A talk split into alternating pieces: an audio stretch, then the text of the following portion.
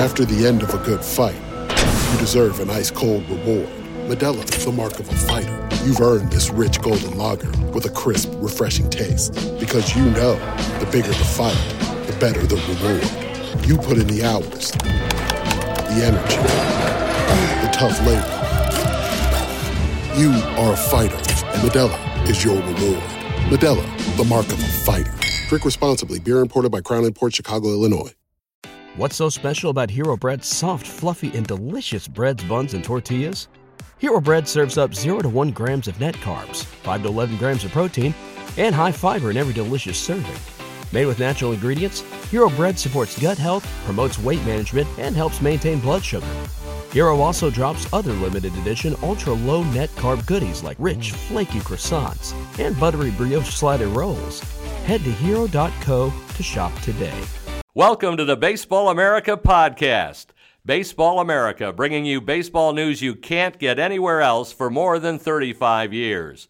Now it's time to talk baseball. Hey everyone, another edition of the Baseball America Facebook Live/podcast. We're recording a Facebook Live, also a podcast that will post on all your favorite podcast providers, iTunes, Podcast Addict like I use, anywhere else, and at BaseballAmerica.com. But today we're going to talk Cubs. We're moving into the National League Central, talking Cubs prospects today, but we have one other National League Central topic, AL West topic, I guess, at the same time to talk about. Obviously, yesterday was big news. We saw the sanctions came down for the Cardinals. Cardinals lose $2 million and their top two picks in the 2017 draft, which actually go to the Astros. Right. And John, and then today, this morning, I don't know anywhere to put it, from prison. It was from prison. From prison. He tweeted at the end, I will be making comment while I'm incarcerated. Chris Correa, the former scouting director of the Cardinals, who is in prison for hacking into the Astros database, ground control, fired, I would say, some bombs in passing. Yeah, he had some missives. I have the statement in front of me. Chris Correa is already serving a 46-month prison term for what he did. To quote, what's our favorite movie, Office Space. He's not exactly at a federal pound me in the whatever prison. Y'all know the reference, but because he still has his Twitter, he's like the president. He still has his phone, still has his Twitter, JJ, or at least can get it to someone to tweet it. Well, it came straight from his account. But he accuses. First of all, he said he was unimpressed by the Major League Baseball. He accuses the commissioner of not taking him up on a couple of requests to meet with the commissioner. The commissioner's office, in its statement Monday, said Correa didn't cooperate. Chris Correa is saying, refuting that here. I wanted to cooperate. And then he's accusing the Astros 2 weeks after Jeff Luhta became general manager, went from St. Louis to Houston. That was December 7th, 2011. Looked it up on the Astros press release today, so that's when he became GM. It says on December 21st, an Astros employee accessed proprietary data on the Cardinals server. And so he's accusing the Cardinals of basically hacking the Astros. Which he has done before. Of hacking the Cardinals. He's accusing the Astros of hacking the Cardinals. Which he had done before. But with a little less detail. But his original explanation for why he hacked was, I was just hacking to prove that the Astros had hacked us. Now, but he also says that many individuals throughout the Astros organization, including the GM and assistant GM, were included in email discussions about these efforts where they were using the data. He accuses them of replicating and evaluating key algorithms and decision tools related to amateur and professional player evaluation. So the point is, I've reached out to the Astros and to Major League Baseball and an MLB spokesman said that they would have a statement coming soon. We haven't seen any of those reaction yet from either the aggrieved club, the Astros, or from Major League Baseball, but this isn't over, JJ. It may be over. MLB and the Astros may just dismiss Chris Correa. And like you said, he is in prison. His credibility has been taken down a few notches in this, large notches. Not just because he's in prison. He's in prison, and what he gave as an explanation, court filings show, is inaccurate. That wasn't correct. Correct. At best, it was a small part of the story that he kind of distorted. It wasn't really. So it's hard to take his statement at face value.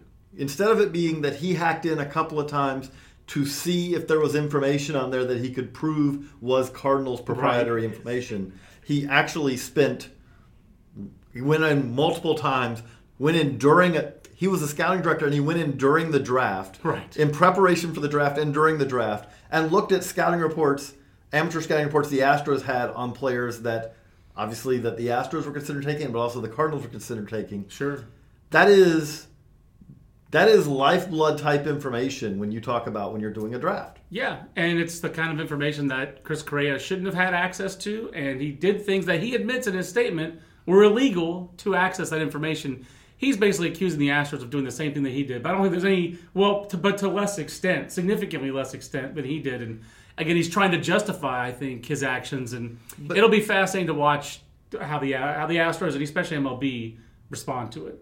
But backing up to kind of the story that was going into today, what strikes me is that very rarely when you see a decision like this, which by all accounts, essentially, this is unprecedented. Commissioner Rob Manfred is facing a situation that there is no long-running list of previous occasions, right, that you say, okay, well, we punished this way, this time, this way, this time. Instead, you are talking about a situation here where he had to make up a punishment. And there was some parameters that make it more difficult. The main one being, because the draft is collectively bargained, I don't think that really was on the board for him to say, I'm taking Cardinals picks away that aren't going to the Astros. Right. You can't say, okay, so the Astros are going to get the two top picks of the Cardinals this year, which essentially is a second rounder, a supplemental second rounder.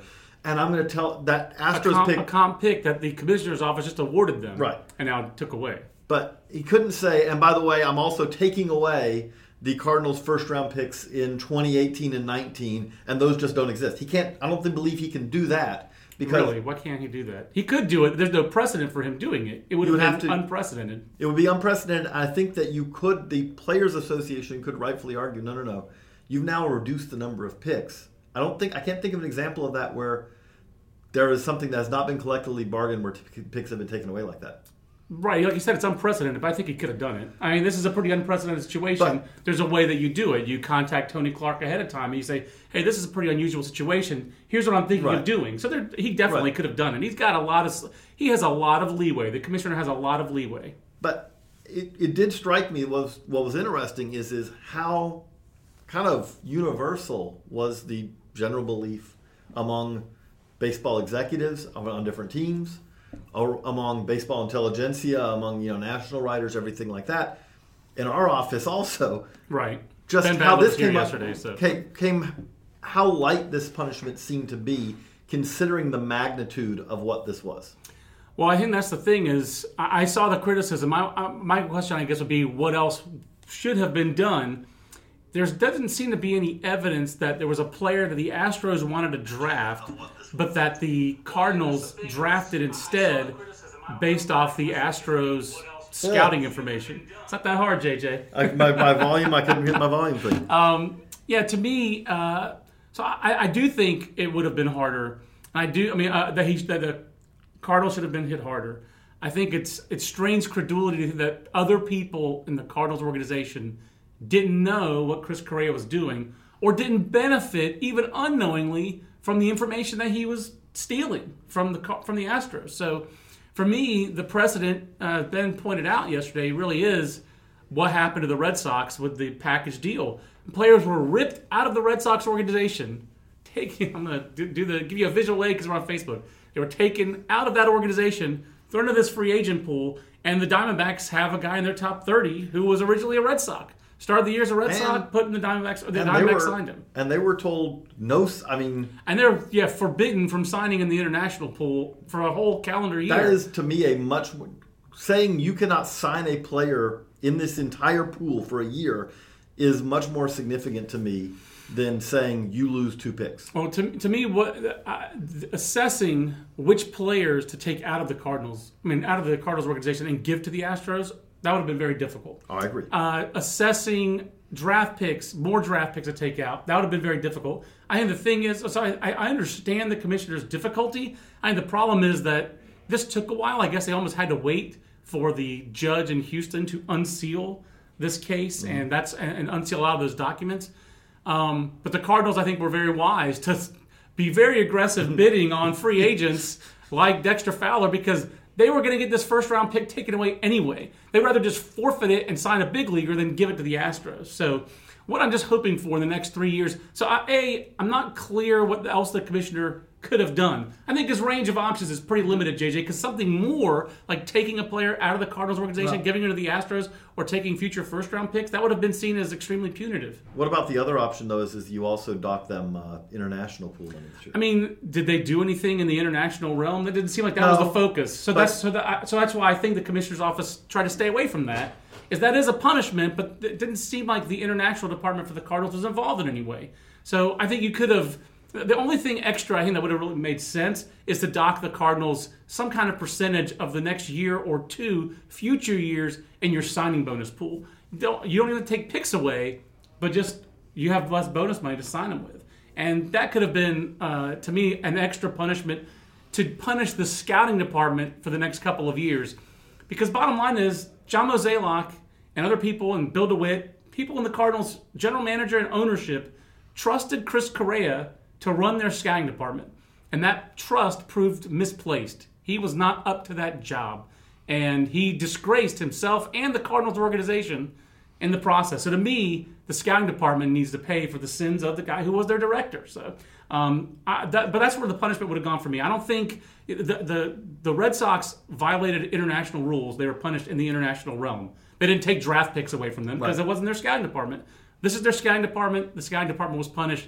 That's ideologically and just operationally consistent. So I understand why the commissioner's office did that. I will say, even though it wasn't a first-round pick, to wrap this up, that on the Astros side, this gives the Astros another year. The Astros have been one of the most aggressive teams in the draft in recent years, partly because they've had money to spend. Mostly because they stunk really bad, so you could be aggressive in the draft when you pick first. This is a year now coming off of they're not going to be at the top, as far as... They were only 17th last year. Right. They'll be right in that range this year. They're still not in the bottom... They're in the bottom half. They're not in the bottom third. Right. This is going to give them some ammunition because they can either play it straight, or it does mean this gives them enough money to really be aggressive on trying to land a guy who falls. Possibly. They're 11th in bonus rankings. So don't forget, in 2013, JJ, they had the biggest draft pool. They didn't spend it all. Right.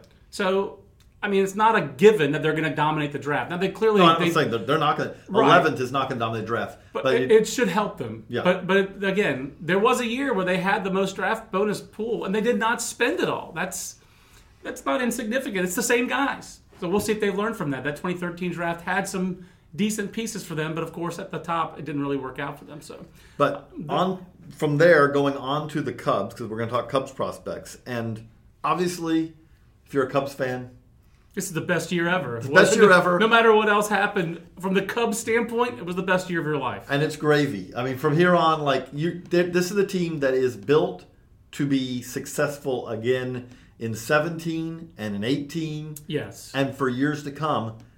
But what also stands out is that even after being very aggressive, they traded away Gleyber Torres, an elite prospect, to land Aroldis Chapman. They traded away Dan Vogelbach. They got Mike Montgomery, who ended up being a valuable addition to them as well. Key piece, who will also continue being a key piece going forward. Oh, yeah. No, he was key for 16 and going forward, no question. All that being said, the thing that stands out to me is even after all that, the Cubs' number one prospect is a guy who is another elite prospect. This is the system that even after making some trades, graduating bushels of talent, Eloy Jimenez, number one, is still a guy that you say, this is the kind of guy you want leading a list, a top 30. Eloy Jimenez is we just had our top 100 meeting yesterday. We'll release a top 100 on February 10th, Friday night on MLB Network. We'll have suits on instead of baseballism clothes, but I have a baseballism t-shirt underneath my suit. I'll tell you this, Eloy Jimenez is in the top 25. He's in the top quartile of our top 100 prospect list. And there was no question. It was easy to have him in the top 25.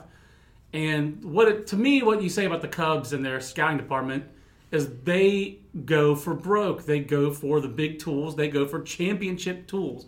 Amateur side, on the draft, on the international side, and on the trade side. And Eloy Jimenez, let's give Louis Ohawa and his international staff a lot of credit.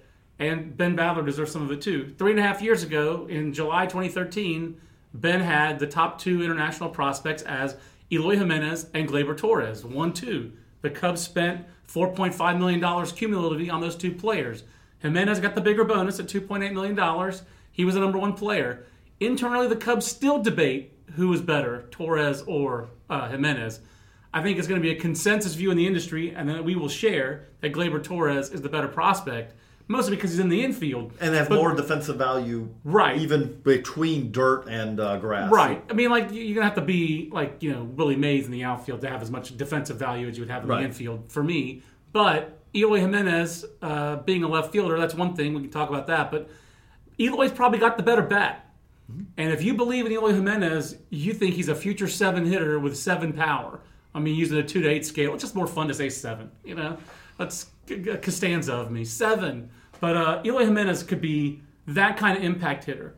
Now, there are scouts who are detractors. They see a long swing. They think he's a mistake hitter. So you have to temper your enthusiasm because he does not walk a ton. But also, Midwest League, first full season, he didn't strike out 100 times either. Right. He had a massive offensive season. There's not much to dislike about the season. The only ding offensively is that he only walked 25 times in 112 games. But, he runs average. He's not a clogger, for sure. I think the base running can get better, and he can be an asset on the bases. And the guy can really hit. He has tremendous hands. He has leverage. He's similar physically to a Jorge Soler, but more athletic.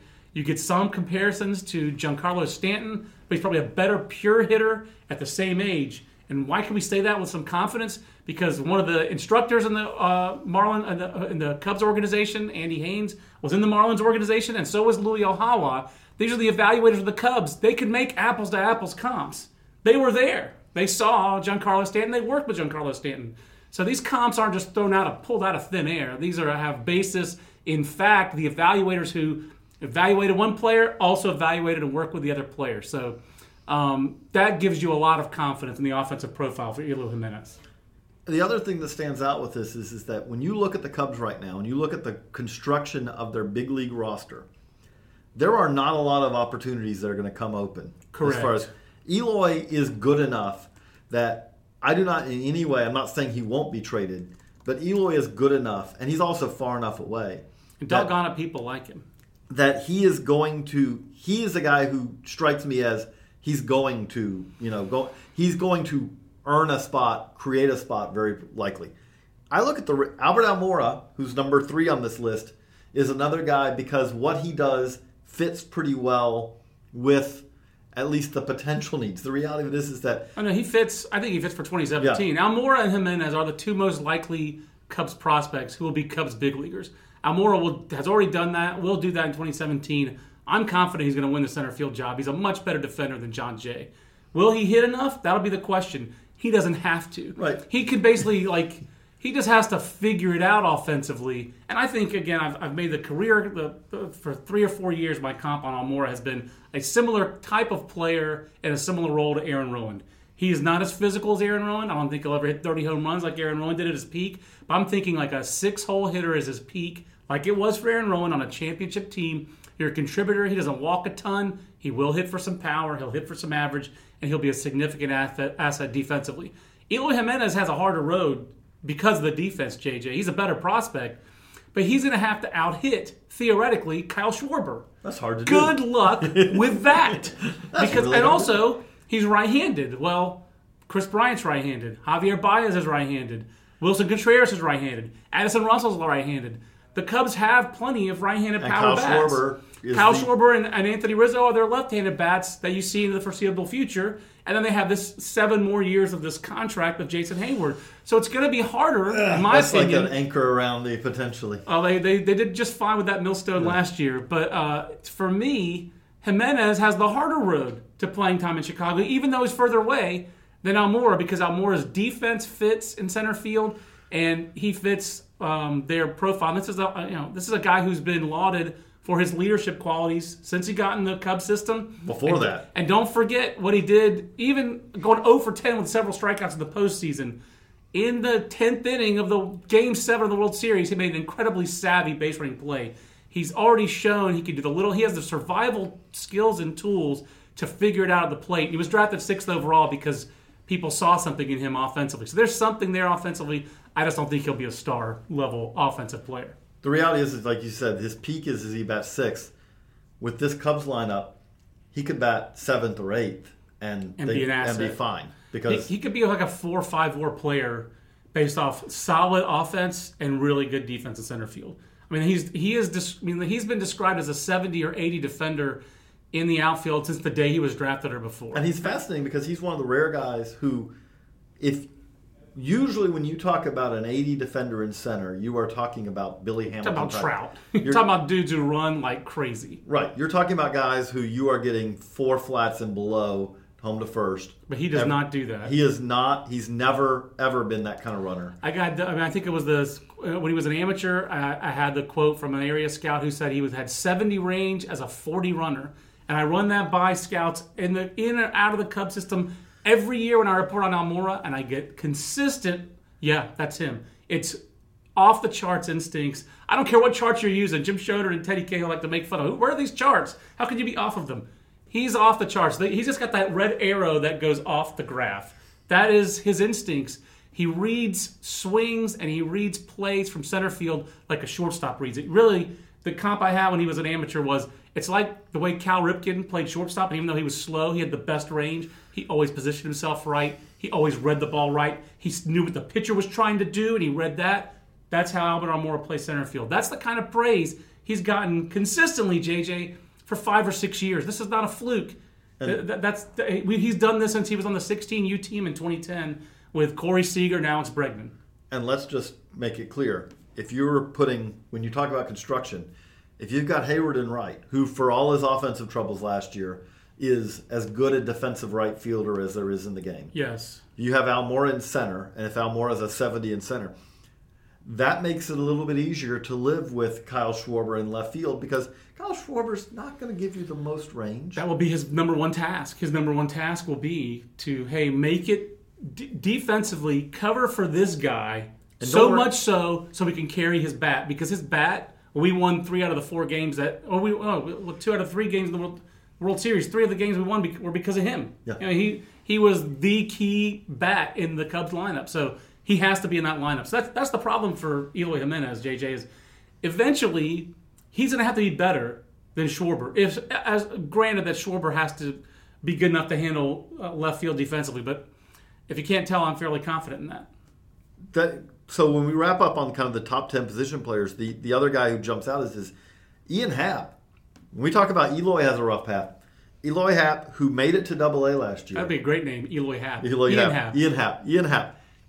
I do not have an explanation in any way, shape, or form where Ian Happ, if he continues to develop, barring a catastrophic set of injuries, right, how Ian Happ is a Cubs big league regular in the next 2 to 3 years. I think his best case scenario is that he replaces Javi Baez's role as this extra second base, third base, super utility guy. When Ben Zobrist was signed, he was signed as the super utility guy, but he became the everyday second baseman, and then he became the everyday left fielder. For me, that's Ian Happ's future role, is replacing Baez, who was obviously the everyday second baseman in the postseason. But again, there's that man Kyle Schwarber. I can't even already spell it out right now. Like, again, talk about your good problems to have. You kind of feel like you have to have Javi Baez playing most every day because he's Javi Baez. Yeah, I mean you need to play Zobrist most every day. You need to play Schwarber most every day. Bryant every day, most every day. Addison Russell most every day. The way that you can see something happening, though, we do have a couple questions. And Aaron Simmons asks, "Can the Cubs repeat as World Series champs?" I think they can. I think they can too, but one of the ways that I think they can is that if their major league starting pitching struggles, JJ, who is the most likely trade candidate on that team or even in the upper minors? For me, it is Javi Baez, because it's going to be hard for them to get him consistent playing time. Ben Zobrist turns 36 this year in May, so that's why I do think Happ has a future role. Even if they hold on to Baez, Happ played second base, left field, right field last year. I definitely believe that the Cubs will work Ian Happ a lot at second base, but I think he's going to get some time at third this year. I think he's going to get some time in center this year. It wouldn't shock me. Hey, Chesney Young's playing shortstop. If Chesney Young's playing shortstop, I see Ian Happ playing shortstop in the minor leagues. Cincinnati. Right. Not well, but he did it. But this is the bottom line. the biggest difference between pro ball and amateur baseball, besides the bats not being wood in amateur baseball, is that the defense. You have so much more coaching of defense in professional baseball because you have more time and you have people who are paid to do that, and only that. So Ian Happ can get better defensively. He's athletic enough to do it, and to be that super utility guy, he has to want to do it, and he'll never be, he gets comped to Zobrist, he'll never be Ben Zobrist. He's a different kind of player, different kind of hitter, strikes out a lot more than Ben Zobrist ever did in the minor leagues. Don't give me that Zobrist struck out 100 times in the big leagues. He was also drawing 90 walks, and it was the big leagues. And the other part of that is Zobrist defensively is superior. Just vastly superior. Ben Zobrist, the Ian Happ portion of his career, like where Ian Happ is now, Ben Zobrist was a guy who... He was playing shortstop. He was a shortstop, second base, all this. Whereas Ian Happ, there is a legitimate question... We're talking, when you talk about him at second base right now, it's in the Daniel Murphy realm of second baseman. You're counting on the offense carrying, and that's where I'm... You're hoping that he's like a Neil Walker when it's all said and done. And that's where my concern is when you have a guy like that, I follow the plausibility of what you're saying, but when you have a guy like that who's yet to prove that he can handle his primary position defensively... Yeah, he's capable at second base of making the routine play. He doesn't always make it. And that's the biggest question. I mean, he was fairly efficient last year. Only made 6 errors in his 42 games at AA. But he's a below-average defender right now at second. I think that's accurate. And those guys are usually... Like Javier Baez, it's easy to put into a round roll. That's the problem. Because when you're like, okay, this guy may be one of the best defensive shortstops in the game. You're seeing top-of-the-scale hands, and then you're going to see Ian Happ's hands. And Joe Madden is not going to live with... Take a look at these hands, to quote Talking Heads again. Take a look at these hands. These are not Javier Baez's hands. So that's the, to me, it's so like if Ian Happ were replacing Tommy La Stella, you'd be like, hey, we could do this. But if he's replacing Javi Baez or Chris Bryant or Addison Russell or Ben Zobrist, you're like, come on, man. Right. That's where my problem is that it's hard to see the guy who hasn't mastered his initial position bouncing around and being adequate at those, because it takes, like you said, there's a lot of defensive instruction. But Ian Happ is a guy, hands are hands for one, but even if you could improve him a little bit, you basically are to do that, Ian Happ needs to essentially say, you're our second baseman and you're going to take so many ground balls to second base that you're going to get sick of it. I agree. And instead, that's a great point. You either do that to get him adequate at his primary position, but that doesn't prep him to do anything other than be a second baseman / left fielder, or you bounce him around. But the problem if you bounce him around is it's going to be really hard for him to get to fringe average to average at second base. That's what makes this so difficult. Yeah. I mean, really, sometimes we sit here and we talk about scouting and player development, and these things are obvious, but this is a great example of how it's not obvious. And this is a problem. This is a path. There's a lot of paths that could go here, because if Ian Happ was in a different organization, this is a problem of a great organization. Yeah, good problem to have. If Ian Happ was in a different organization, this wouldn't be a problem at all, because it'd be like, we need a second baseman. This guy could be a really good offensive second baseman. Yeah. He's just going to work at this until he does that. But he's not even their best option there right now, because I already mentioned him. If they needed an offensive second baseman right now, a placeholder second baseman, they might go to La Stella, and they might go to Chesney Young. Chesney Young can really hit. Now, he's not in the top 10. He doesn't profile because he is, again, we've talked about this in recent podcasts because Matt Eddy wrote about it. You talked to scouts about it, and then Matt looked at the data and said, yeah, this checks out. Chesney Young does not have fringe average power. He does not have 45 power. It's 40 power. But Chesney Young's a career 340 hitter with a 314 hitter in the minor leagues with a 384 on base. Now, it's a sub-80 ISO. It's 390 career slugging percentage. Last year, 303, 376, 387 in AA. That said, Chesney Young had a really nice winter in the Dominican. Mm-hmm. I've talked to scouts who've seen him at shortstop, and they're like, I was very skeptical when I saw the Cubs play him there, and then he actually did all right. Like, he didn't embarrass himself playing shortstop. He has a chance to fit this super utility role sooner than Ian Happ. He has less chance to be an impact regular than Ian Happ. That's why he ranks below Ian Happ. But for that specific role, like second base, shortstop, third base, left field, playing the outfield, you need him. He actually has a chance to do that. And the guy hit 350 in winter ball for Escohedo in the regular season in the Dominican, and then hitting the playoffs as well. So Chesney Young is. We actually have a question here on Facebook. I was going to say I have a question I wanted to about sneaky minor leaguer. That's what inspired. Who's super sneaky breakout minor league player by Shane Kelly? I just really tailored it to the Cubs, and for me, I think Chesney Young, because he's not in the top 10.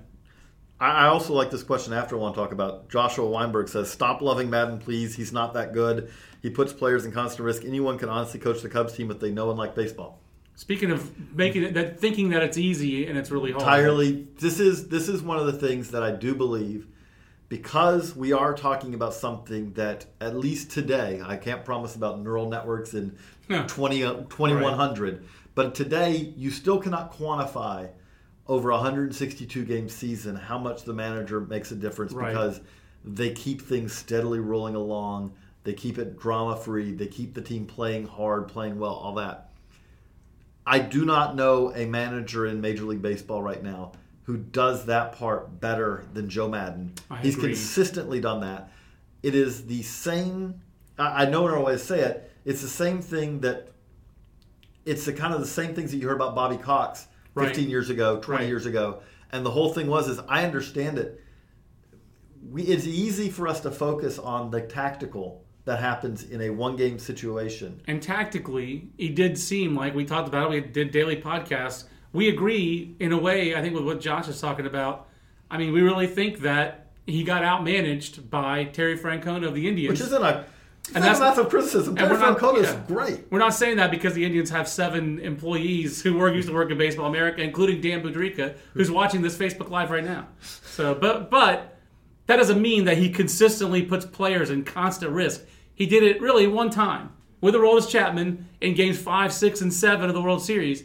I agree with you, Josh, but otherwise, I think he handled their starting pitching very well all year. Otherwise, how's John Lester at his age and all the miles on that arm still so effective in the postseason? But the other things that were very effective, I mean, beyond the fact that you are talking about a manager who, the follow-up to leading a team to 97 wins was to be better. Yeah, very 6 games better, absolutely. Very hard to do. And not just to get better, but to get better without Schwarber. Don't forget they lost a guy who was supposed to be one of their key pieces, Jorge Soler. A lot of their things didn't go according to plan. Jorge Soler has never kind of come through, and Jason Hayward stunk. He was terrible. Joe Madden had to manage that situation all year, and he did so to such an effective way that in Game 7 during that rain delay, Jason Hayward became an asset to his team, not a detriment. That's really hard, JJ. How do you quantify that? You can't. The other part of it is that it is not easy to construct. This Cubs roster is a challenging one for managers in many ways, because we just talked about it. You have more players every day. Again, you would rather have more players than you can fit in the lineup card than not enough. Absolutely.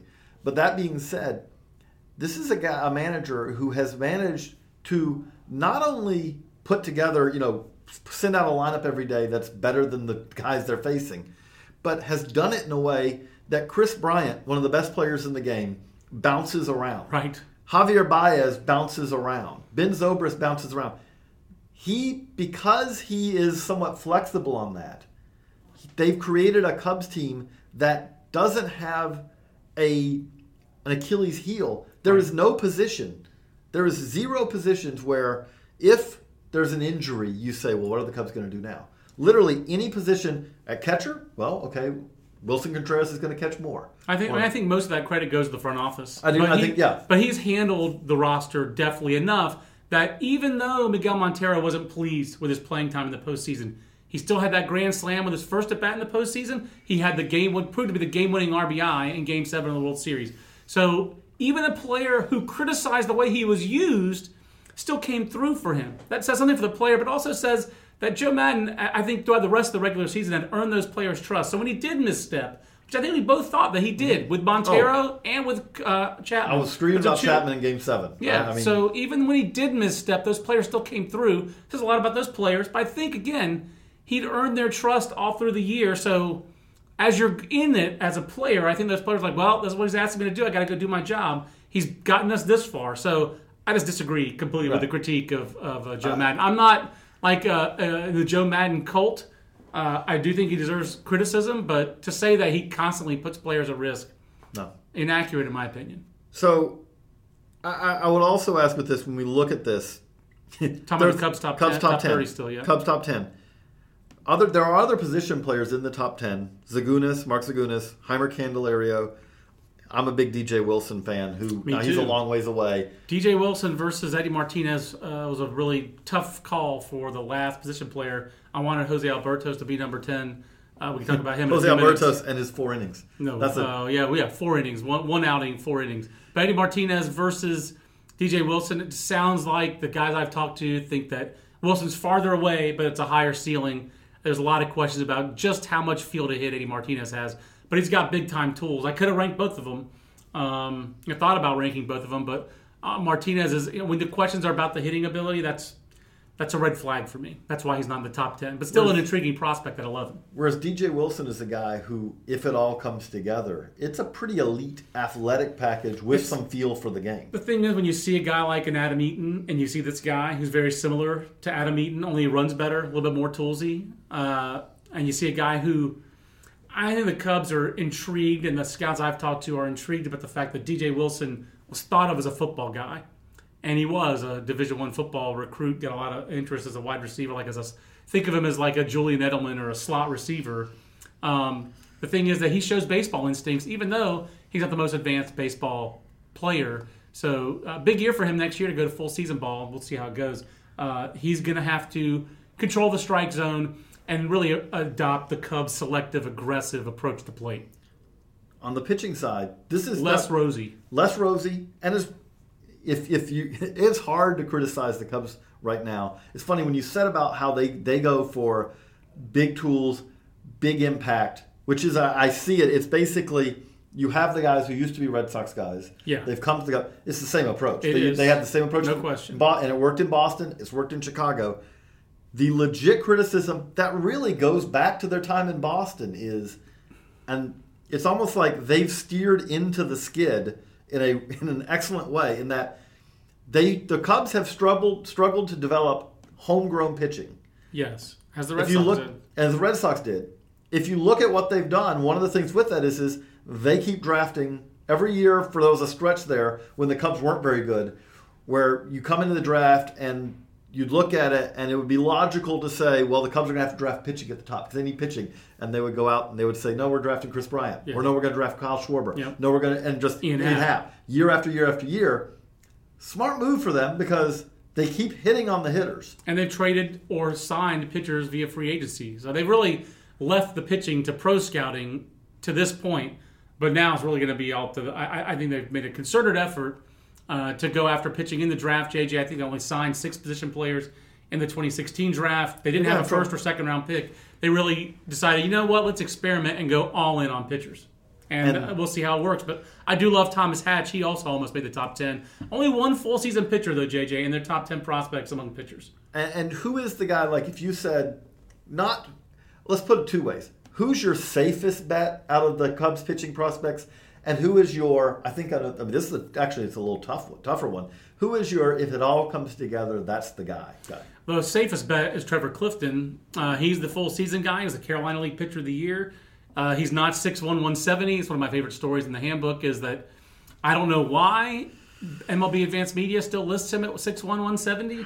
That's our source. Our listing in that for that. But the first two lines explains it. Yeah. So we're using the listing, but I asked Trevor Clifton, hey, I DM'd him and said, hey, how big are you? How tall are you? He says 6'5", 220. I think I rounded him down to 6'4", 220. That's what the Cubs guys told me they thought he was. The point is, he's big. He ain't 6'1", 170. Tennessee prep class of 2013 rep and present. I will always say that for Trevor Clifton. You always say that for anyone from the Tennessee prep class. Kyle Serrano, Will Crow, they're still kicking in college. Justice Sheffield. Dakota Hudson. Will Craig, that's right. Oh, Nick Senzel. Nick Senzel, we forgot the guy. Tennessee prep class 2013, rep and present. So I love Trevor Clifton's. I love that high school draft class. And he was one of only 2 high school players to sign out of that draft class. Everyone else went to college. Trevor Clifton has developed well for the Cubs. He's increased his pitchability. The breaking ball's gotten more consistent. It's kind of in between a curve and a slider. But I like him. I think he's a safe bet. As safe a bet as a high Class A pitcher can be to be a number 4 starter. Big jump for him this year to go AA. Let's see how consistent the breaking ball and the changeup are. High upside guy. I mean, it's clear. It's Jose Alberto. So why else do you rank a guy with 4 professional innings? But when a guy's flashing and one outing, but when he's flashing 92 to 97 He's not flashing that. He was sitting 92, 97 really throughout extended spring training and instructs. Touched eight. Right. And then the changeup is a 7 changeup. I mean, it's just a dastardly pitch. And he flashes a breaking ball. He has some feel to spin, JJ. So this is the guy who could just – this Jose Alberto's could be like in our top 20 prospects next year in the whole game. He's the most likely guy to be Anderson Espinosa in the minor leagues. As good as Dylan Cease could be, as intrigued as I really am by kind of forgotten man Oscar De La Cruz, who's bigger, has a more durable body, should be better than Dylan Cease. Dylan Cease has a unique quick arm and athleticism that makes him, for me, their best pitching prospect. De La Cruz, safer bet, but Alberto's is the highest ceiling. Alberto's, the thing that stands out to me is this. I love kind of the development track of Mexican pitchers. Mm-hmm. What stands out about him is his, and Alberto's fits this, even though he, again, has 4 professional innings right now. Because of the way that they develop, it's a little different than the U.S. or the Dominican or Venezuela. They pitch more. Yeah. Usually with a pitcher signed out of Mexico, and Julio Urias is the gold standard example of this in recent years, but yes, they're usually very advanced.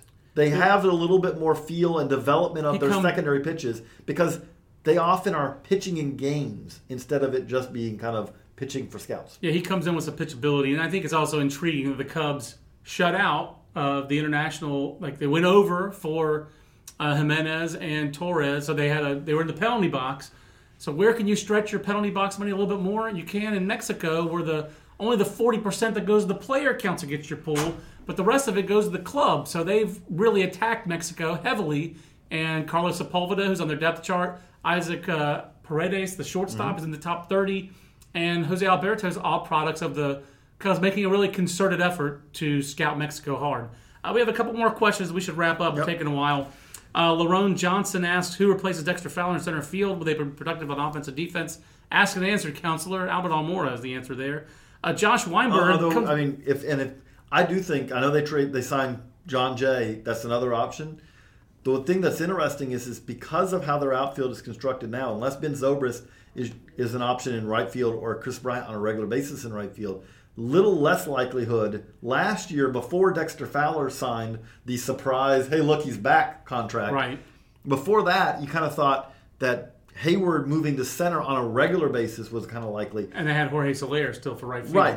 It's a little less likely this year. This year it feels like Hayward's a little less of a center field option because it's not that you couldn't, again, you can construct it because, okay, Baez is your everyday second baseman. Zobrist goes to right field, Schwarber and left. Yeah. But a Zobrist, Schwarber, Hayward in center is a little less of defense than you seem that they normally want to have out there. And the other center field option for them right now is Matt Caesar. He's still on the 40-man mm-hmm. roster. He's got some big league experience. He's the other stopgap. And they have Jacob Hanneman on the 40-man roster as well. And again, a guy who's more of a stopgap, defense-first oriented guy. Josh Weinberg did want to come back to us. How good is bouncing around for players as it has caused some injuries? I'd love to know which one he's talking about because Zobrist did it for years in Tampa. Logan Forsythe did it for several years in Tampa and just got traded to the Dodgers. They're the only team that does this. It's not new, and yeah, a lot of players have done it, so I don't agree, Josh. I always go, with super utility, you can go back to Tony Phillips. I love the interest, Josh, but I think that's the trend the game is going in. You can get hurt if you play multiple positions if you're not athletic enough to do it. Or if you can't handle the arm slot changes and all that, too. Sure, that could be different. I mean, but Ben Zobrist, watch him in the outfield. He threw with an infielder's mm-hmm. short arm stroke. He didn't change it. That's one of the reasons why he hasn't gotten hurt. He just kept on with that short arm stroke in left field. I know. I'm guessing he's probably referring to Schwarber in left field. But the reality is that Kyle Schwarber is going to have to be able to play left field somewhat. There is never a scenario, and I am as big a Kyle Schwarber pre-knee injury catcher believers probably exist out there, other than maybe Tim Cousins and Kyle Schwarber. But there is never a scenario where Kyle Schwarber is going to catch 120 games in a year. And even if he did, which will never happen, yeah, the only way you want him to catch you got an extra 15 games from the DH. You still want him in the lineup those other days. He's got to be able to play left field or first base. And they kind of got a first baseman that you're not moving out of there very often. The only way this happens is if someone invents the kind of thing like little restrictor plates in NASCAR and said, like, no, nobody can throw higher than 92 miles an hour. If you do that, then Kyle Schwarber could catch a lot. But him and catching velocity, not a great mix. Shane Kelly, speaking of catchers, your thoughts on P.J. Hickins. Is he a legit catching prospect? I think he is. I think the Cubs actually have two legit catching prospects in the minor leagues. Victor Caratini gets a lot more publicity because he was traded back when the Cubs were sellers and the Braves were buyers. That's how quickly the game changes. Back in 2014, James Russell, and I forget who the other piece was. It was Emilio Bonifacio to the Braves for Victor Caratini. And Caratini, how quickly the game changes, Emilio Bonifacio landing a prospect in a trade. I also think, JJ, Victor Caratini 20 years ago or even 15 years ago would have been a much higher regarded prospect because he doesn't strike out a lot. He's a switch hitter and he hits for a high average. But the emphasis on the defense in the game today, he's not great with the left hand. He's still getting better at receiving, presenting, pitch framing. And the emphasis on power. He just doesn't turn it loose. So if he can make the adjustment they try to have him make in the fall, and really just get into his hips more, get into his lower half, and attack the baseball more out front, and really just kind of sell out for some power more often, then I think he could profile as a second division regular, maybe even a first division regular. P.J. Higgins, on the other hand, is a converted college guy from Old Dominion, who they liked in the previous draft class, 2015, as one of their best defensive infielders. Really good hands, good feet, arm strength. But P.J. Higgins got the instructs and said, hey, there's no way I'm going to be a prospect in this organization as a second base, shortstop, third baseman. But hey, guys, I used to catch some. I caught in high school and I caught early in my college career. The Cubs were like, really? So they handed him over to Tim Cousins. The Cubs who never have been scared to take a guy and move him behind the plate. Absolutely. So they put P.J. Higgins behind the plate. It was his request. He said, hey, check me out as a catcher, see if I could do it. And he caught 70-plus games last year. He really controls the strike zone, draws walks, competitive at-bats. He's kind of a lesser Chesney Young offensive profile, but a really high-energy catcher, can catch and throw, has some rough edges to polish up in terms of just like blocking. Really, the question is he going to be durable enough to be an everyday catcher? But I do like P.J. Higgins.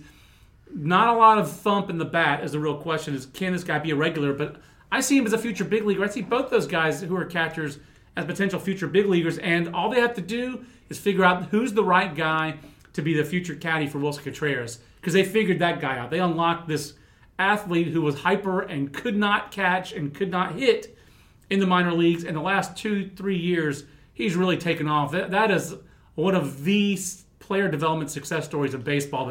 It's hard to find a match. A guy who wasn't a top 30 guy 2 years ago, then was a number two guy, and then was basically the everyday catcher for a World Series championship team. That is a great story for the Cubs, for Tim Cousins, and for Wilson Contreras. Tim Boswell asks, what do you think about Rademacher? What would his value be in trade? Bijan Rademacher probably doesn't really have much value on the trade block. He was left unprotected on the 40-man. If you wanted him. Wasn't taken the Rule 5. I've always kind of had a soft spot for Bijan Rademacher. Went to Cal State Fullerton as a two-way player. Wound up at junior college when he didn't. I don't remember exactly what happened to him at Fullerton.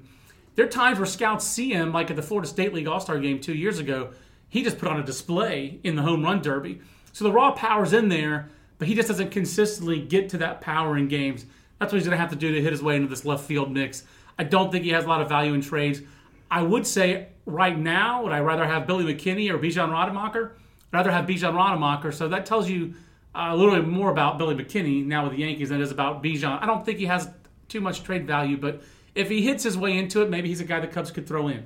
The thing to wrap this up, the one thing that also stands out, and this is, I think, intentional by the Cubs, is there a position for a team that has a good farm system that is thinner than Cubs first base prospects? Huh. I mean, because they know they don't need one of those. Yeah, they have one, basically. They have Yasiel Balaguer, who did have a really productive season for them in the Carolina League, was a stalwart in their lineup throughout the year.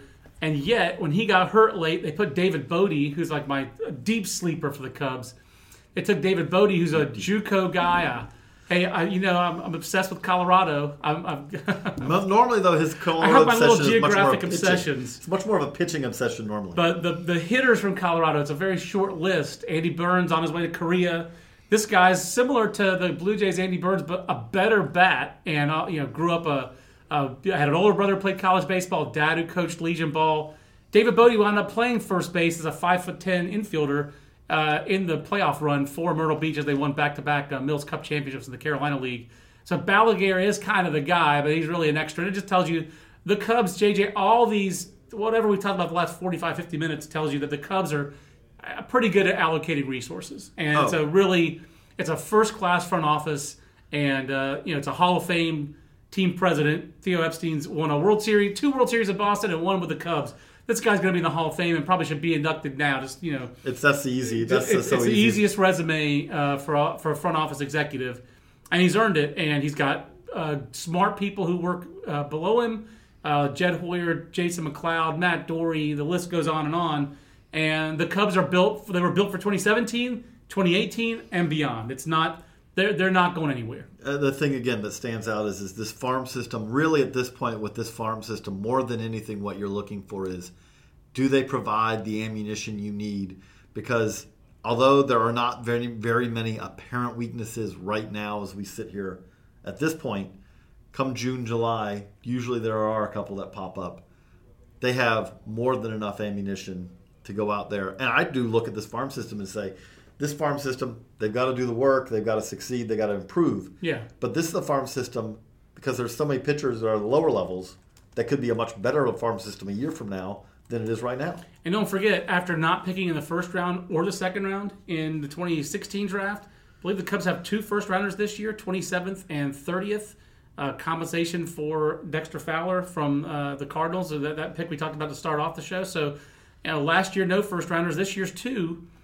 Wouldn't surprise me if the Cubs got creative again with pitchers toward the back of the first round of the draft. So for John Manuel, I'm J.J. Cooper. Thank you for watching this Facebook Live. And if you're listening on the podcast, thank you for listening on the podcast. We will remind you, as we always do, this is Prospect. We're wrapping up Prospect season. Top 100's coming out. But we also have the Prospect Handbook, which is going to ship really, really soon. If you want your Prospect Handbook, and I'm talking in literally days at this point, not weeks. If you want your Prospect Handbook, go to store.baseballamerica.com. You can order it there. If you order it from us, you will get it way earlier than you can get it from anywhere else. And you will also get the 31st prospect for every team. We have a supplement where we give you 1 more prospect for every team, so another 30. 900 is not enough for you. We give you 930. So you can also order by calling 800-845-2726. As soon as we're off the Facebook Live, give Ronnie a call. The tape gun will be ready and waiting for you. So for John Manuel, I'm J.J. Cooper. So long, everybody. This concludes our program. Want more in-depth baseball coverage? Be a better fan. Visit BaseballAmerica.com to get more comprehensive baseball coverage. If you're a woman over 40 dealing with hot flashes, insomnia, brain fog, moodiness, or weight gain, you don't have to accept it as just another part of aging. The experts at Midi Health know all these symptoms can be connected to the hormonal changes of menopause, and Midi can help with safe, effective, FDA-approved solutions covered by insurance. 91% of Midi patients get relief from symptoms within just 2 months. Book your virtual visit today at joinmidi.com.